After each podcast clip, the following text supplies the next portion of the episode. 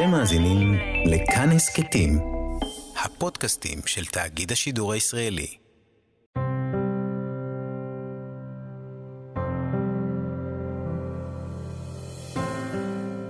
שלום לכם, מאזינות ומאזינים. אנחנו כאן, בכאן תרבות, במשדר מיוחד בימי המלחמה הזאת. באולפן ענת שרון בלייס, ועל הביצוע הטכני אוסקר טרדלר. ואני נמצאת היום עם דוקטור דפנה מילר וסרמן, שהיא פסיכולוגית וביבליותרפיסטית, שגם אה, מרכזת הרבה חודשים את הקבוצה אין בריאות נפש בלי דמוקרטיה, שפעלה פה בחיפה בסייעה לאנשים ונשים שגם חוו משברים ופחד אה, בצל המחאה. יש לך גם ספר שממש עתיד לראות אור uh, בזמן הקרוב, ושמו הספרות כנוגדן.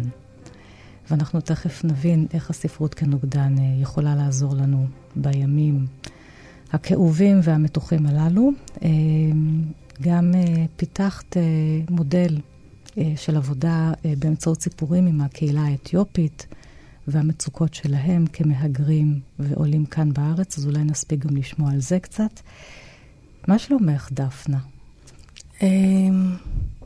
שלומי לא, לא טוב. אמ, המצב מאוד מאוד לא פשוט, אבל אולי לשאלה הזאת אני יכולה לענות אה, עם המילים הנהדרות של דנה אמיר. הפסיכולוגית והמשוררת. הפסיכולוגית והמשוררת, ובאמת כותבת פיוטים, שטבעה את המושג השגחה של מטה. והתייחסה לסולידריות האנושית שמתייצבת לנוכח הזוועות והתופת. ואני מרגישה אחת מאותה שרשרת. אמ, ואולי זו הזדמנות גם לדבר על כל המטפלים והמטפלות מקבוצת המחאה שהפלטפורמה הזו של אה, אין אה, בריאות נפש בלי דמוקרטיה, תוך כמה שעות הפכה לשרשרת אנושית כזו שתומכת ועוטפת, ולהגיד להם תודה על העשייה הזו. זה שלומי. ואת uh, אחת מהן. אני גם אומרת, אין לי מילים. Uh, אנשים רבים אומרים, אין מילים. Uh, שמעתי מישהי השבוע שאמרה, למילים בכלל אין זכות קיום. התחושה היא שאין, שהשפה שאנחנו מכירים לא, לא מסוגלת uh, לספר מה שאנחנו עוברים, את התופת שעברו אנשים בדרום. חשבתי על uh, המסע הנפלא של ביאליק, גילוי וכיסוי בלשון, שהוא ככה מתאר את תולדות השפה וההבדל בין הפרוזה לבין השירה. כאילו המשוררים הם האמיצים יותר, כי הם אלה שהולכים על פני uh, רסיסי קרח ומתבוננים לתהום. אם השפה מכסה לנו את המציאות לפעמים כדי שגם נוכל להתמודד איתה, אני לא יודעת אם היא, מה היא עושה עכשיו. מה היא עושה, דפנה? אני רציתי לפתוח אחרת, אבל אני אתייחס למה שאמרת. וכולנו מכירים את מה שאדורנו אמר, שאין שירה אחרי אושוויץ. כן. אבל אנחנו פחות מכירים את העובדה שהוא חזר בו לימים. ואמר שדווקא השירה, או האומנות, היא שמתנגדת למה שקרה, והיא נוגעת באתיקה שלנו, וכן צריך לכתוב. אז אני אתחיל מהנקודה הזאת. ואני אומר מה מאפשרת לנו בעצם הספרות, ובא לי להגיד שגם בתוך הספרות יש שירה. כן. זה החלק הפואטי. אולי לפני שתתחילי בכלל נעשה שוב הגדרה אה, לטובת אנשים, מאזינות, מאזינים שאולי לא בקיאים, מהי ביבליותרפיה, שזאת אה, תרפיה באמצעות אה, ספרות, קריאה או כתיבה. אז אני אתחיל עם שיר, ובאמצעותו, כן. כדרכנו תז... בקודש, אני תסבירי, אסביר כן. מה זו ביבליותרפיה. אז השיר נקרא קשר, של מיטל חודורקובסקי. לא על קירות מערה צריך אדם לכתוב את סיפורו, אלא על אור התוף של אחרים, המקשיבים לכל הדברים הכואבים. אז יש לנו פה בעצם בביבליותרפיה שני פרמטרים. אחד זה הקשר האנושי, והדבר השני זו היצירה האומנותית, אם בקריאה ואם בכתיבה, ולאומנות יש פוטנציאל מרפא, מחסן, מתנגד, מביע קול ומדבר את מה שאין לו מילים. בעצם נכנסת פה מין דמות שלישית, כי יש מטפל בחדר, יש מטופל או מטופלת ויש טקסט. הטקסט יכול להיות שמישהו אחר כתב, או טקסט שהמטופל כותב, אבל נוצרת פה איזה קול נוסף, דמות נוספת בחדר. נכון, וזו בעצם התיאורטיזציה שעשתה לנו רחל צורן. כן. כשהיא דיברה על הקול השלישי שנכנס לחדר. הביבליותרפיסטית. הביבליותרפיסטית, כן. כן. ובעצם הפרויקט שלי הוא להתבונן פנימה במיקרוסקופ לתוך הטקסט ומה שהוא מאפשר לנו. עכשיו, אני יכולה לחשוב על ימים של שקט שבהם מתרחש הטיפול הזה מול אה, כאבים של אנשים, חרדות, טראומות. איך עושים את זה בתוך מלחמה? דפנה. אז אני אתחיל עם הקו הראשון, שעליו אני אדבר פחות, כי מומחים גדולים ממני דיברו על uh, מתן כלים בטראומה. אבל אני כן אגיד איפה הביבליותרפיה יכולה להיכנס. כשאנחנו מטפלים במצב כל כך... Uh, אין לי מילים אפילו להגיד איזה, מרוב הקושי והזוועה. אנחנו בעצם מבקשים להוציא את האדם מחוסר האונים שלו ולתת לו כוח ולתת לו שליטה. והדבר הזה יכול להיות בכל כך הרבה מומנטים קטנים, ואני אראה את זה בעצם דרך העבודה עם סיפור. אפשרות אחת היא בעצם ליצור סיפור, איזשהו נרטיב, שזה נעשה גם בדברים אחרים, בטיפולים אחרים, אבל הביבלותרפיה היא מתעסקת בסיפור. האיסוף של רסיסי זיכרונות והפיכה שלהם לנרטיב מאחה, שיאפשר איזושהי אה, אפשרות בכלל לספר מה היה. אפשרות שנייה זה שכותבים, האפשרות לכתוב. ואנחנו אה, יודעים שלמשל בפגיעות מיניות ובגילוי עריות, הרבה פעמים בנות ובנים בוחרים בעצמם את הכתיבה, את הכתיבה היומנית אה, לתיעוד. זה מאפשר איזשהו עיבוד ראשוני אה, וויסות של הטראומה. אז האפשרות הזאת קצת טיפה לקחת מרחק ולכתוב על זה משהו. כי בעצם הדבר המרכזי בעבודה הזו היא להוציא את, האד, את האדם שטבול כולו בתוך האירוע, וקצת להרחיק אותו להתבונן, שתהיה גמישות להיכנס ולצאת. אפשרות שלישית זה להכניס טקסט. כמובן, כשזה מתאים, כמו שאמרת, אנחנו לא פנויים ברגעים האלה, אבל תחשבי שעכשיו אני אקריא לך סיפור, ואולי כן תוכלי לשמוע. אני לא אקריא לך את מלחמה ושלום. כן. אולי שיר קצר. ומסביב לטקסט הזה, אם אני אעבוד למשל עם ילד, אני אבקש ממנו אה, לבחור מה הוא היה. אני תמיד אתן בחירה כדי להחזיר לו את השליטה. אני אעזור לו למצוא סוף שיש בו אופטימיות. אני אהיה הרבה יותר אקטיבית, וגם ככה אני אקטיבית בטיפול, מבימים רגילים. ואני אהיה הרבה פחות השלכתית בטקסטים שאני אבחר. אני לא אביא טקסטים עמומים, אני אביא משהו יותר מובנה, אני עוד מעט אדגים.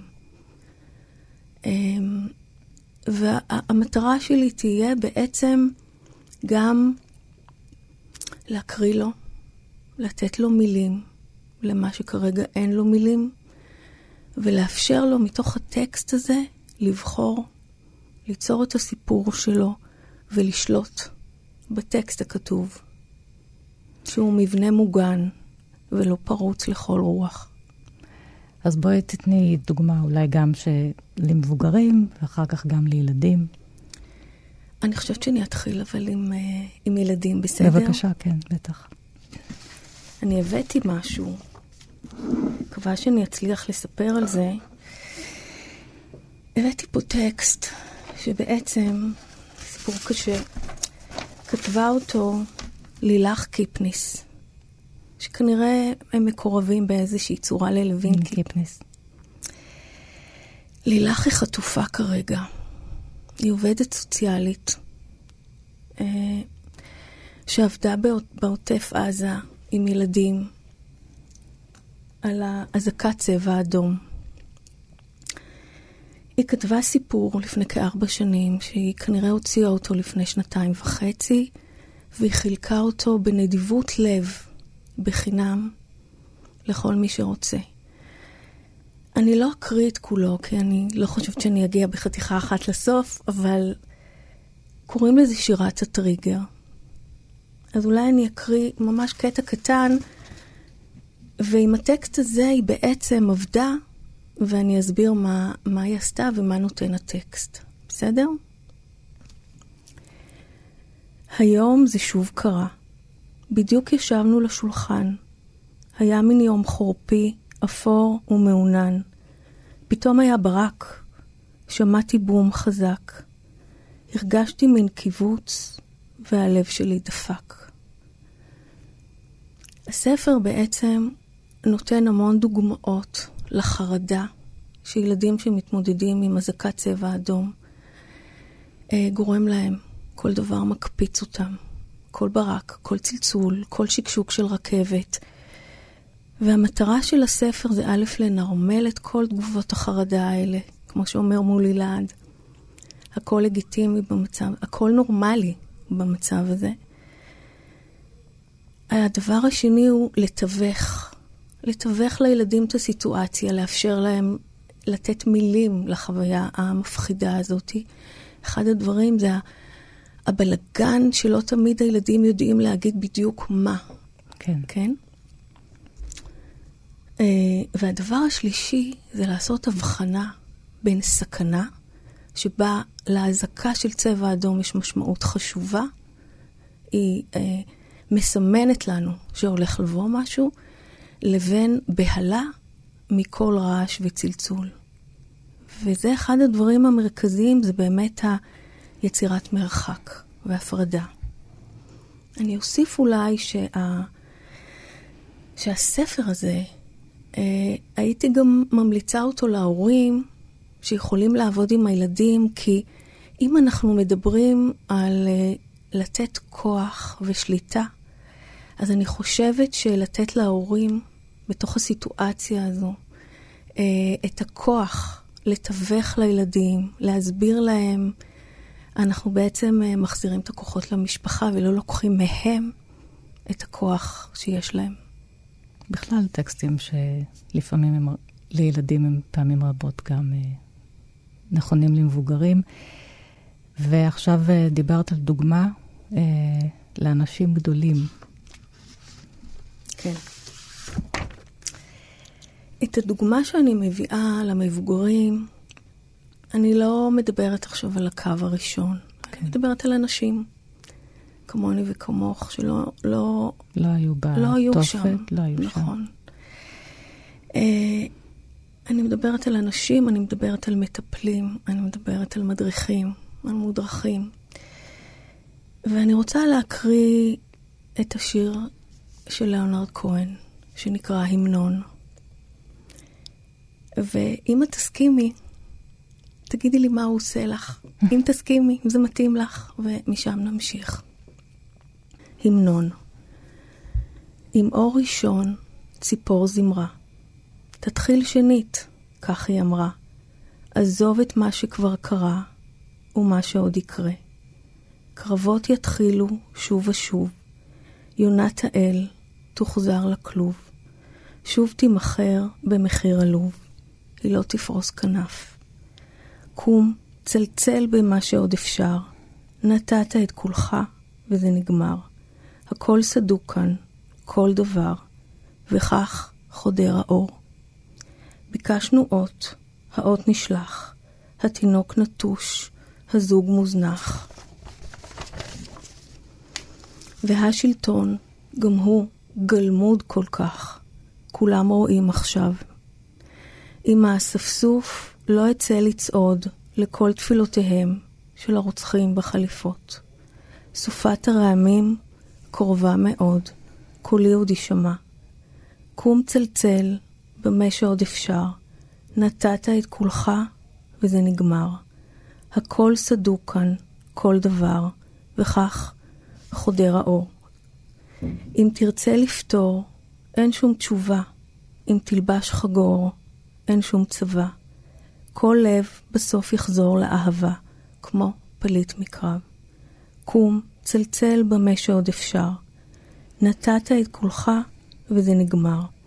הכל סדוק כאן, כל דבר, וכך חודר האור.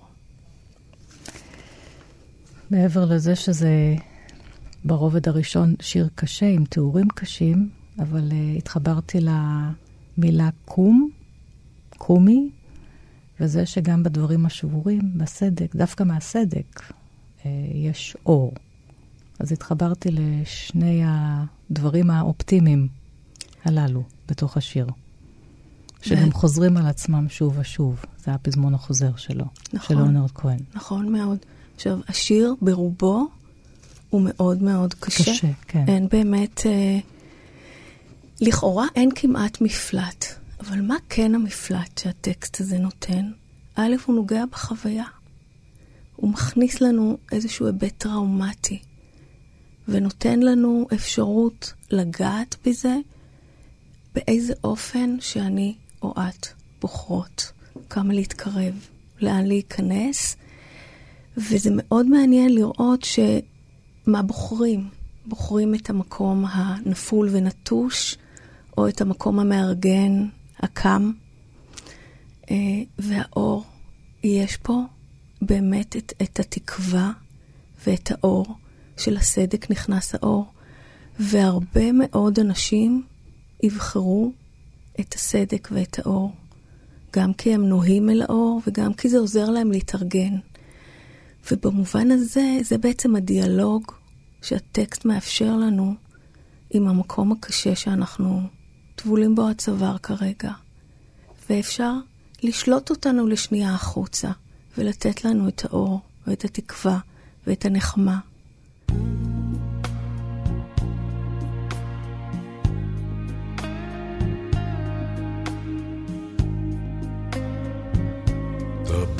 they sang at the break of day. Start again, I heard them say. Don't dwell on what has passed away or what is yet to be.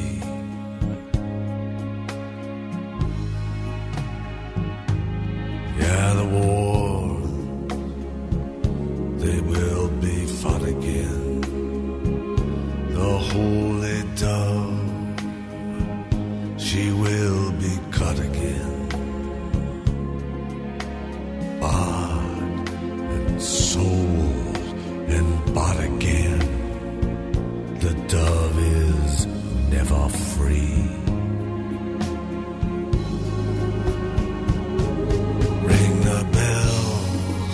that still can ring. Forget your perfect offering. There is a crack, a crack in everything. That's how the light gets in. מאזינות ומאזיני כאן תרבות, אנחנו במשדר מיוחד. אנחנו כאן, בתחנה הזאת שלנו בימי המלחמה, באולפן ענת שרון בלייס, ונמצאת איתי הפסיכולוגית והביבליותרפיסטית, דוקטור דפנה מילר וסרמן, ואנחנו ביחד אה, משוחחות, אה, גם אליכם, מבקשות להשמיע קול על אפשרויות של אה, טקסטים וספרות, להקל עלינו, להרגיע, לשקם אותנו. כשאת uh, מבקשת לטפל במישהו או מישהי, איך את יודעת אם נכון לו לקרוא טקסט של מישהו אחר, או שנכון לכוון אותו לכתוב? תראי, כשאני מטפלת... מה יעזור לו יותר? כשאני מטפלת במישהו, אני א' יודעת כמה הוא מוצף.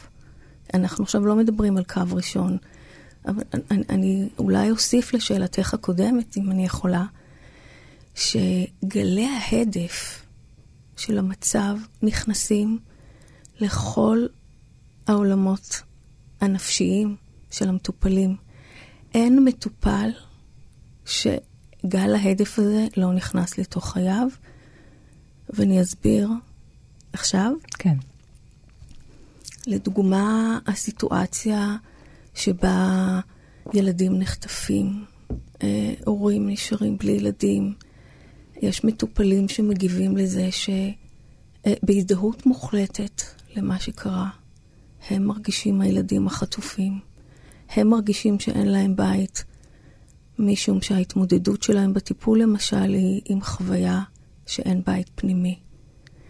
אה, חוויית אשמה של מטופלים ומטפלים, אשמת הניצול, שזה מופיע בכל מיני צורות. איך אה, בדיוק עכשיו נסעתי לשנה עבודה בחו"ל ואני לא פה. אה, אין, אין בעצם טיפול שזה לא נמצא בו. ואז לשאלתך, אני גם מתייחסת למצב שבעצם הם לא מודעים שהקשיים שלהם מוחמרים או מוקצנים בגלל הסיטואציה. וגם, זה מעניין שבאופן טבעי אה, מטופלים יותר כותבים, והאפשרות היא לכתוב גם בין טיפולים. ויש לזה חשיבות עצומה, במיוחד בימים אלה של מטופלים שסובלים מחרדה. האפשרות לכתוב טקסט בין הפגישות. היא משאירה את החוט של הקשר. ובטיפול עצמו אני בהחלט אה, רואה אם מישהו יכול לשמוע או לא. אני לא מביאה, אני לא כופה את הטקסט. הזכרת את המילה חוט. אני בימים האלה מוצאת את עצמי, שוב, אה, מתקשה מאוד אה, לקרוא את רוב הספרים, אבל כן שמתי לי לצידי ספר של זלדה. הרבה אנשים מזכירים את השירים של המשוררת זלדה, גם של לאה גולדברג. לזלדה יש שיר ששמו שלומי. שלומי קשור בחוט אל שלומך. כתבה אותו לבן זוגה. שלומי קשור בחוט אל שלומך, והחגים האהובים ותקופות השנה הנפלאות, עם אוצר הריחות, הפרחים, הפרי, העלים והרוחות, ועם הערפל והמטר, השלג הפתאומי והטל, תלויים על חוט הכמיהה. אני ואתה והשבת, אני ואתה וחיינו בגלגול הקודם, אני ואתה והשקר והפחד והקרעים, אני ואתה ובורא השמיים שאין להם חוף, אני ואתה והחידה, אני ואתה והמוות. אז שוב, זה גם, יש פה הוא, מסתיים עם המילה מוות. ויש פה מילים קשות כמו שקר, פחד וקרעים. הוא מתחיל אופטימי. ריחות, פרחים, אוצרות, ואולי הקשר הזה, שלומי קשור בחוט אל שלומך. ענת, אני רוצה להודות לך. קודם כל, היה לי מאוד נעים לשמוע את השיר אה, העוטף הזה. והוא מאוד מתכתב עם השיר שקראתי, שהקראתי, על קשר. כן.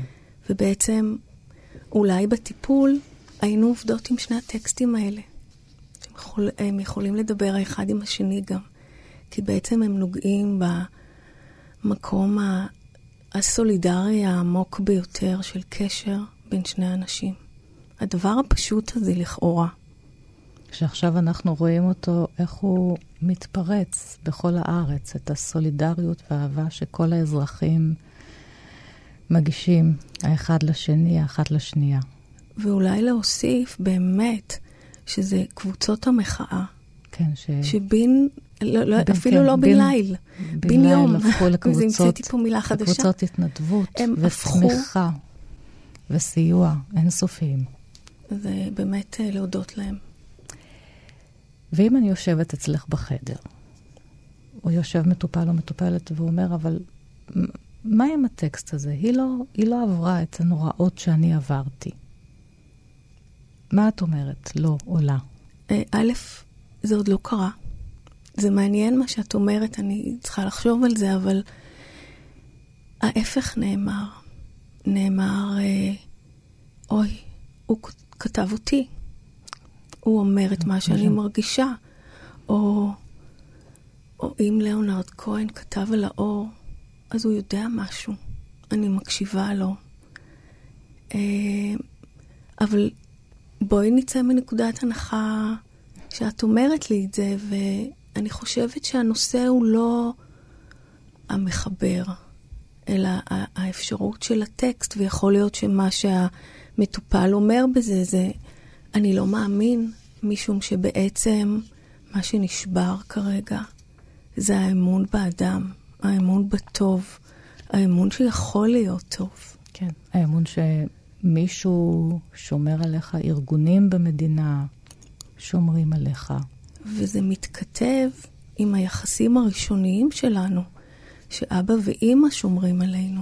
כן. עם הדבר הכי ראשוני, ולכן מה שאמרתי קודם מתייחס גם למה שאנחנו מדברות עכשיו, שזה נוגע גם במקומות מאוד עמוקים שלנו, הטראומה, אני לא יודעת אפילו איזה מילה לתת לזה, שהתרחשה, האסון ההומניטרי שהתרחש, נוגע לנו בכל הפרמטרים הכי עמוקים. אז אני חושבת שאם מטופל שהיה אומר לי את הדבר הזה, הייתי מדברת איתו על חוויית האמון, ונכנסת יותר לאיפה הוא נמצא במקום הזה, ואיך זה נוגע לו בחיים שלו. ואיך אה, לנסות אה, לתפור את האמון הזה בחזרה, זאת אומרת, כל דבר שאפשר להאחז בו. כן. כדי אה, כל דבר לבנות ש... אותו, לבנות אותו. ו- וגם לזכור שרק אם מרימים את ה... רק אם אפשר לפתוח את העיניים כן. אל החוץ, אז אנחנו רואים באמת כמויות של אנשים, נחילי אדם, כן. שעובדים בחמ"ל, שמושיטים יד, יש. שמחזירים את האמון. שמחזירים, משיבים באדם, את האמון. באדם, בחיים, בטוב, באהבה. בטוב. אנחנו כאן. כאן תרבות. מאזינות ומאזיני כאן תרבות, אנחנו במשדר מיוחד. אנחנו כאן, בתחנה הזאת שלנו בימי המלחמה, באולפן ענת שרון בלייס, ונמצאת איתי הפסיכולוגית והביבליותרפיסטית דוקטור דפנה מילר וסרמן. דפנה, לספר שלך קוראים הספרות כנוגדן. תסבירי לי את השם הזה, בבקשה. היית רוצה להגיד לי איזו קונוטציה זה מעורר בך? אה, חיסון. נכון, נכון, נכון. במילה אחת, לי, נכון. שיחזק אותי. נכון. הוא ימנע ממני מחלות, דברים קשים, נוראים. נכון. אז הנוגדן, הנוגדן הזה מתייחס בעצם לשלושה פרמטרים. אחד, זה להיבט הטראומטי. הספרות והשירה הם בעצם מכניסות לתוכנו את הטראומה. גיא ההרגה של ביאליק. אה, הרבה יותר קשה מההמנון של ליאונרד כהן, כן. ולא חזרי. הרבה טקסטים קשים. כן, הגרניקה של פיקאסו, יש האמנות, כן, מכניסה כן. לנו לתוכנו אה, באמת אה, דברים מאוד קשים, מלחמות, טראומות, מוות. כן, בהקשר הזה אני, אני קוראת הרבה טקסטים כאלה, אני גם קוראת המון אה, רומנים, ספרות שקשורה בשואה, בזיכרונות. ו- ומדי פעם הבן זוג שלי אה, במהלך השנים ככה מסתכל לי על הפנים כשאני קוראת, ואז הוא שואל אותי, תראי את הפנים שלך, אז, אז, אז למה את קוראת את זה? עכשיו, אגב, אני לא מסוגלת ברגעים אלה, בימים אלה, אבל ביום-יום אנחנו, כמו שאת אומרת, הספרות מלאה נכון. בתכנים אולי... הקשים ביותר בעולם. נכון. אולי אני, אולי אני אתחיל עם דוגמה מהחיים שלי בהקשר כן. הזה, ואז נתקדם. אמ, אימא שלי הייתה 15 שנה סיעודית, והמקום הזה שבו היא הולכת ונחסרת, והולכת ונעלמת מן העולם. אה, זה מקום שקשה לשאת, והוא אמנם מתגמד כרגע, אבל אני מביאה דוגמה מעולמי. ולמרות שלא הייתי לבד בנטל הזה, אה, ובחסד הזה של האפשרות לטפל, מצאתי למשל בשירה של אה, גינסברג, קדיש, כן. שזה באמת אלן מס... אלן גינסברג, המשורר. האמריקאי היהודי, כן, שהוא כתב קדיש לאמו נעמי. נכון. לאחר מותה. וזה קדיש שלמי שלא מכיר, זאת מסה על פני כמעט ספר שלם. Mm-hmm. והיה משהו ב- ב- בדבר המטורף והמשוגע והקשה והבלתי נסבל, ועם הפרשות הגוף, ועם באמת דברים נורא קשים. ומצאתי נחמה בקריאה הזו, כי זה אפשר לי לגעת במשהו שלא יכולתי לעשות אותו באופן אחר. אז למה שאת אה, אמרת לגבי הקריאה בדברים הקשים, זה בעצם מאפשר לנו, אה, הייתי אומרת, הספרות והשירה, שירה זה חלק מהספרות, להיכנס למקומות חסרי החמצן ולהיות איתנו. אז גם, זה גם מאפשר לנו לחוות את הדבר במקום מוגן ובטוח, בתוך הטקסט, בתוך השפה האסתטית. וזה גם מחנך אותנו, איך לי, לא להתנהג ככה. רגע, רגע. אני אומרת שהספרות גם מחנכת אותנו לאנושיות, לאהבת אדם. נכון, רגע, נגיע לאתיקה, כן. היא גם בעצם נכנסת איתנו למקומות חסרי החמצן האלה, אבל היא גם מושיטה לנו את היד ומוציאה אותנו משם. ואחד הדברים זה באמת מה שאמרת. והיא עושה את זה בזה שהיא מאפשרת לנו להיכנס למקום הזה, אבל גם להתבונן על עצמנו.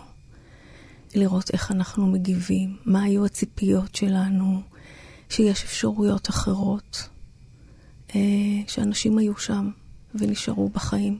כן. אז במובן הזה, כמו בחיסון, אה, אנחנו מכניסים את הטראומה, אבל אנחנו בעצם מאפשרים לאדם טרנספורמציה של זה, ואפשרות לקחת מרחק, שזאת מילת המפתח. כי לשאלתך קודם, איפה אנשים נמצאים היום, אני חושבת שאנשים שמזדהים, גם מי שלא היה באירועים הקשים, מזדהים באופן טוטאלי עם מה שהיה. הספרות מאפשרת מרחב והתבוננות. אנחנו בעצם רוצים להוציא אותם מהמקום הזה, לעזור להם לצאת. אז זה דבר אחד שהספרות עושה. הדבר השני זה, היא מאפשרת מפגש בין תרבויות. זה קשור לה, באמת לה, לעבודה שעשיתי עם, עם אסתר יאסו הנהדרת, עובדת סוציאלית עם הקהילה האתיופית. אה, התערבות שעשיתי גם עם צוותים שמטפלים בפליטים הסורים בבולגריה, דרך ישראל. Uh, האפשרות בעצם להיות עם אדם שהוא לא מהתרבות שלי, כשהספרות היא גשר בינינו. לדוגמה, לאחר האסון הצונאמי ביפן, נשלחו צוותים של מטפלים באומנות מישראל, גם על ידי ישראל, אה, שלומית ברסלר כתבה על זה מאמר למי שמתעניין, והיא עבדה שם עם היפנים, עם הסיפור אה, אה, על הבלונים, זה סופו של כל בלון. בלון, כן. כן? אה, משום מעשה שלה... בחמישה בלונים. נכון, תודה. אה, משום שהיפנים אין להם את האפשרות ללכת לדבר, טיפול זה לא בסדר היום שלהם, ודרך העבודה עם הסיפור, הם יכלו לתת ביטוי לכעס, לזעם, לבהלה. אז זה, זאת ה, זה הדבר השני של הנוגדן. והדבר השלישי קשור, לה, שנגיע אליו אולי בהמשך, לחירות האינסופית שהספרות נותנת. שאנחנו יודעים שיש אפשרויות אחרות. שמה שנדמה לנו שהוא הכרחי, הוא רק אפשרות אחת, מתוך uh, הרבה אופציות אחרות לחיות. ועכשיו אני שוב מקשה עלייך, ובימים אלה, בימים אלה זה אותו הספרות, דבר. הספרות, כאילו, יש איזה שעות שאני מסתכלת ואני אומרת, אולי אסור לי, אולי זה מותרות. נהפוך הוא. או איך היא תעזור לי. נהפוך הוא. זו תרופה. משום שאם את יכולה להתקרב אליה, זה לא חייב להיות טקסט ארוך. א', מותר גם ליהנות. זו חובה טיפולית אפילו. למצוא רגעי שמחה. אני חושבת שהשקיעה בתוך המצב היא לא טובה לנו. אה, בטח לא לראות את הסרטים ולקרוא את התיאורים, זה מרעיל את הנפש, זה נצרב לנו בתודעה, זה מחכה לטיפול שאחרי לכל מי שצפה אה, בפורנוגרפיה של התופת. כן. אה, אבל האפשרות להתקרב לספרות היא דווקא, אני רואה אותה כתרופה, באמת כנוגדן. אני הולכת ללאה גולדברג, שגם היא מנחמת אותי בימים האלה, דווקא לאיזשהו קטע מיומן שהיא כתבה ב... במלחמת, בשנות מלחמת העולם השנייה. חבריה אברהם שלונסקי, נתן אלתרמן כתבו שירים מאוד אקטואליים, והיא כתבה בין היתר, המשורר, המשוררת, הוא איש אשר בימי מלחמה אסור לו לשכוח את הערכים האמיתיים של החיים. לא רק היתר הוא למשורר לכתוב בימי מלחמה שיר אהבה, אלא הכרח, משום שגם בימי מלחמה רב ערכה של האהבה מערך הרצח. לא זכות בלבד היא למשורר בימות הזוועה לשיר שירו לטבע, לאילנות הפורחים, לילדים היודעים לצחוק, אלא חובה. זאת החובה להזכיר לאדם כי עדיין אדם הוא. כי קיימים בעולם אותם הערכים הפשוטים והנצחיים, העושים את החיים לעיקרים יותר, את המוות למושלם יותר, את המוות ולא את הרצח. להזכיר לאדם כי בכל עת ובכל שעה שלא הוחמץ עדיין המועד לשוב ולהיות אדם, כי כל זמן שהשירה אוהבת את האדם בארץ הזאת ואת החיים על פניה, כדאי וראוי גם לא לאדם לשמור עליהם. והיא כתבה באמת, אה, היא לא כתבה שירה אקטואלית, שירה פוליטית. למשל, את עוד תלכי בשדה. היא כתבה, היא יצאה לכתוב על, על אישה, על טבע, על אהבה. אני רוצה לומר שאת בעצם אה, שאלת וענית, ואני מעדיפה את התשובה שלך על התשובה שלי. והתשובה שלך? לא, אני, אני אמרתי לך קודם שאני כן. רואה דווקא ב, ב, באפשרות להתקרב לספרות אה, תרופה, כן. ולא, אה, ולא משהו שהוא ממש אסור ליהנות, נהפוך הוא. וכן, כמו שאמרתי על הערך החינוכי, אני חושבת שבמובן הזה הספרות מחזירה לנו את האתיקה, ו... אפילו אם זה ספר על רוצחים ואנסים, זה בעצם מאפשר לנו להתקרב לחומרי הנפש האלה ולחשוב על זה מחשבות, וכמובן להזכיר לנו את, ה, את הערכים. אני נכנסת ב, בימים האלה בערבים, בלילות, ככה בסוף יום עבודה, גם קצת להירגע, אה, לכל מיני מרחבי כתיבה שפועלים בזום, ו... שוב, אני מתקשה לכתוב, אבל אני מקשיבה לאחרים, לאנשים שכותבים, ו, ובסיום הסשנים קוראים את הטקסטים שלהם. חלקם כותבים דברים מופלאים, ושוב, אני מוצאת את עצמי שאם מישהו כתב טקסט עם זוועות, אז אני מתכווצת ורוצה לצאת מה, מהזום, ואם מישהו כתב משהו אחר, אז אני... זה עוזר לי. אבל אני, אני, אני, אין לי מושג הרי מה, מה יקראו. אנשים כותבים ו- וקוראים. אני חושבת שאת uh, מתייחסת להיבט המנחם כן. שיש בטקסטים, ו... ולכן במצב הזה הייתי בוחרת uh, שירים שיש בהם uh, משהו הרבה יותר מרגיע ושקט, כמו שלח לי שקט, או מבוקש של אדמיאל קוסמן. Uh, מקום שקט לדרוך בו, והייתי מביאה יותר מהשירים האלה. אני מסכימה איתך מאוד. יש פה, לקרוא את לוליטה בטהרן, זה גם ספר שנמצא פה, של עזר נפיסי. הבאת אותו לכאן, מדוע דפנה? הבאתי אותו לכאן כדי באמת, אה, אפרופו איראן, לדבר על, ה, על הכוח של הספרות, לשאלתך, האם אפשר במצבים כאלה, או נכון, או מותר, אה, יש כאן מחתרת של נשים שקוראות במחתרת הזו ספרות מערבית. והאפשרות הזאת, שאנחנו היום מבינים בכלל מי זה העם האיראני הזה ואיזו סכנת חיים זה בשבילן. לעשות כן. את האקט הזה, לקרוא ספרות מערבית ואת הצורך האנושי להיות סובייקט, שיש לו את החירות לקרוא, לקרוא את מה שהוא רוצה ולחשוב. במובן הזה זה, זו איזושהי התנגדות למשטר. אז הנוגדניות נמצאת גם באפשרות לבחור להיות סובייקט ברגעים מאוד קשים, ואולי זה גם נותן לך uh, תשובה לשאלה מה הכוח של הספרות במצבים כאלה. אני רוצה גם להביא את דבריו של אברהם סוצקבר. המשורר האידי, ניצול השואה. עכשיו, הוא לא רק ניצול גטו וילנה, הוא גם משורר שהנהיג את מחתרת הנייר.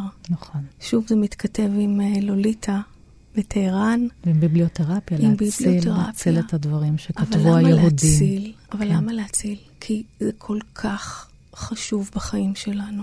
כן. ואני רוצה להקריא ככה משהו מהדברים שהוא אמר. הוא אמר, הוא בעצם ראה את האומנות כמתחילה במקום שבו נגמרות האפשרויות בחיי האדם. ואת השירה כחומקת מכל תיוג, משחררת את האדם מעבדות פנימית ומאפשרת לו להיות חופשי עד אינסוף בכל סיטואציה. ולשמוע את זה מפיו זה מאוד מנחם. והספר של יהודה עמיחי, ספר שירים, גם פתוח פה. אני פשוט רציתי להקריא שתי שורות ממנו, למרות שאני מניחה שאם אני אדפדף כל אחד מהכרכים, והבאתי רק אחד, כמעט כל שיר יכול להתאים, אבל בא לי להקריא את שכוח, זכור, שכוח, פתוח, סגור, פתוח. משהו ככה קצת אניגמטי. לא הייתי מביאה את זה למטופלים שנמצאים כרגע באיזשהו אה, בלגן. אבל uh, משהו דווקא בעמימות הזאת ובאפשרות הפתוחה, היא בהחלט uh, יכולה לתת פתח למחשבה, לרגש, לכל מי שיכול כרגע להיכנס למקום הזה. וזה נגמר עם המילה פתוח. ויהודה עמיחי הוא משורר המלחמות הגדול שלנו. ואהבה. ואהבה, ו... שרב עם אלוהים, אבל אלוהים תמיד uh, אצלו בשירים. אגב, את רוצה לקרוא משהו? מי, מי עזר? אה, לא, אני okay, אוקיי, עברתי על זה, הכל. הכל פה, יש פה דברים מאוד יפים, אבל לא... ויש כאן גם ספר uh, ילדים, או ספר לבני נוער. נכון. ש... הבאתי uh, את הספר הזה פשוט uh, כאפשרות לדבר על זה שטיפלתי בנער מתבגר. שעלה מאתיופיה לפני שנים רבות, אמ, שהתייתם משני הוריו במסע משם לישראל. וכשהוא הגיע אליי לטיפול, הוא היה בדיכאון עמוק, והוא לא דיבר. עכשיו, אני הבאתי את זה כדי להגיד משהו על היכולת של הביבליותרפיה להגיע למי שהוא נמצא בהלם, אולי בהלם ובהלם. כן. והסיפור שלו היה בעצם התמודדות עם אבל שלא התחיל ולא הסתיים. ואומנם הוא היה בגיל ההתבגרות, אבל בגלל המצב הקשה שהוא היה שרוי בו, ניסיתי כל מיני אופציות, אבל uh, הוא היה מגיע אליי לחדר הטיפול ונרדם שינה כל כך עמוקה, שבקושי יכולתי להעיר אותו כשהסתיימה השעה. אמ, שאלות, הש, השאלות שלי נענו באופן מאוד לקוני. ניסיתי סיפורים אתיופיים, אז הוא החזיק ערב השעה. ואז חשבתי על הספר הזה, אמ, מי הוא מי הוא שלי, של אסטריד לינדגרן הנהדרת. אפרופו הבנה של משוררים, שהם בעצם לוקחים את הטראומות שלהם, עושים לזה טרנספורמציה, ומעבירים לנו את הסיפור באופן שאנחנו יכולים להתחבר אליו. זה הנוגדן האנושי שלהם. ופשוט התחלתי להקריא לו. זה סיפור מאוד פיוטי על מאבקו של הגיבור באבל. כמובן שזה סיפור על משהו שקורה בחוץ, בין רעים וטובים, אבל זה סיפור פיוטי לחלוטין על הגיאוגרפיה הנפשית. ובמשך כמעט שנה שלמה הקראתי לו את הספר הזה, למרות שהוא נראה ספר שמתאים לגיל 7-8. אנחנו לא צריכים להתבלבל עם הגיל הכרונולוגי של אנשים שמגיעים אלינו. אמ, והוא התעורר, התעורר אל החיים. קודם הוא נשאר שכוב על השולחן עם עיניים עצומות, אחר כך הוא התיישב, הוריד את הכובע, הוריד את המעיל. השנה השנייה של הטיפול הוא דיבר רק על דיכאון, ועל זה שהוא לא יכול לקום, והוא רק רוצה לישון. ובשנה השלישית הוא חזר אל הספר. והוא אמר, גם בתוכי, את זוכרת את הספר? ברור שזכרתי. הוא אמר, גם בתוכי יש מלחמה בין הטובים לרעים. המלחמה בספר היא על האפשרות לחיות. אבל אני בוחר בחיים, הוא אמר. אנחנו מעולם לא דיברנו על הסיפור הריאלי שלו. זה היה רק באמצעות הטקסט הספרותי. אז זו דוגמה שרציתי להביא לה. לאפשרות שבעצם האומנות היא מרפאת בעצם האפשרות להיות שם ולחשוב על זה ולקחת מרחק וליצור את הניסוח המאוד ייחודי ואישי לו. אז אנחנו נסיים את השיחה. דפנה, שוב איתך בימים אלה. מה את קוראת כדי לחזק את עצמך? בא לי להגיד שאני לא מצליחה לקרוא כלום, זאת האמת. כמוני, ובכל זאת. אני, אני מוצאת, את עצמי יותר כן. קוראת אה, ספרות מקצועית, אני יותר אה, פונה לחנה ארנדט, מאוד מדברת אליי בתקופה הזו. אה, אולי בית המרקחת של אפלטון, שכתב דירידה, אה, משהו ב, בחומרים פילוסופים, האלה. פילוסופים, חומרים פילוסופיים. כן, אבל חנה ארנדט יש בה משהו מאוד אנושי. כן. אז uh, אני מרגישה שזה מאוד, uh, אני חושבת שגם אחרי המחאה ובתוך הסיטואציה הזו, um, יש לי ליד המיטה את הספר האנרכיסטיות, אבל... Uh, של מיכל בן נפתלי. של מיכל בן נפתלי, אבל uh, אני מתקשה לקרוא, זו האמת. אבל אני לא מתקשה לחשוב, ואני חושבת שזה דיינו בתקופה הזו, כי... ההתקפה היא בעצם על האפשרות שלנו לחשוב ולהיות. דוקטור דפנה מילר וסרמן, הפסיכולוגית והביבליותרפיסטית, אז ממש לפני שאנחנו נפרדות מהמאזינים והמאזינות, עוד שיר שאת תקראי לסיום. אני רוצה להקריא שיר שהוא מתייחס אה, גם לאפשרות התנועה וגם לאפשרות של הביחד. כשבעצם אני חושבת שהדבר הכי חשוב בימים האלה זה להמשיך. המילה הקטנה ממשיך, ממשיכה, והתנועה. קוראים לשיר תנועה של אווה ליפסקה. לא שיערתי שציפור תצלצל אליי ותאמר, אנו מעופפות יחדיו בעולם הזה. ואף שאני בלי כנפיים, והיא בלי פני אדם, שתינו קוראות את התנועה. חומר הקריאה של הקיום. נגיד אמן. אמן. על המילים, על כל המילים. תודה, דפנה, שהיית איתי פה בשעה הזאת, במשדר המיוחד. אנחנו כאן, בתחנת כאן תרבות, מנסים למצוא מילים בימי המלחמה להביא אותן אליכן, המאזינות והמאזינים, להקשיב, לשמוע, לדבר, לנחם. אני ענת שרון בלייס, ותודה לאוסקר טרדלר על הביצוע הטכני. תודה לכם על ההאזנה ולהתראות. אתם מאזינים לכאן הסכתים, הפודקאסטים של תאגיד השידור הישראלי.